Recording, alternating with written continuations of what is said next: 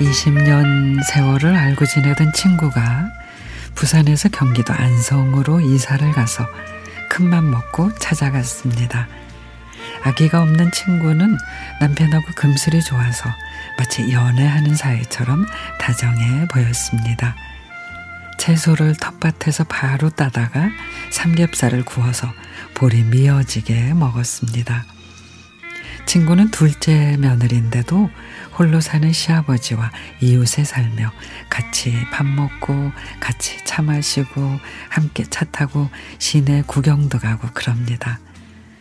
친구는 시아버님에 대해서 마치 딸하고 아버지인 양 그렇게 허물없이 지냅니다. 근데 하루는 아버지가 암이래. 친구가 시아버지 근처로 이사간 지 몇 년 안 돼서 온 전화였고 결국 친구 아버님은 돌아가셨습니다. 아기가 없어도 한 번도 며느리에게 부담 주지 않은 신식 아버지였다고. 손주를 보고 싶으셨을 텐데도 내색 없이 잘해주던 시아버지가 돌아가시고 상심해 있던 친구는 전화기 너머로 늘 비음 섞인 목소리였습니다. 그렇게 몇 년이 흘러서 이번에는 친구 남편이 아프답니다.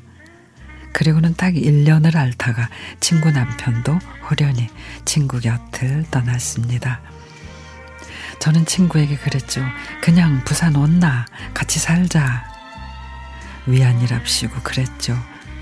그러다가 친구를 찾아가서 부산으로 데려오려고 내 곁에서 함께 울고 웃으며 살자고 했지만 남편의 추억이라도 붙들고 살고 싶다는 친구를 그냥 두고 왔습니다.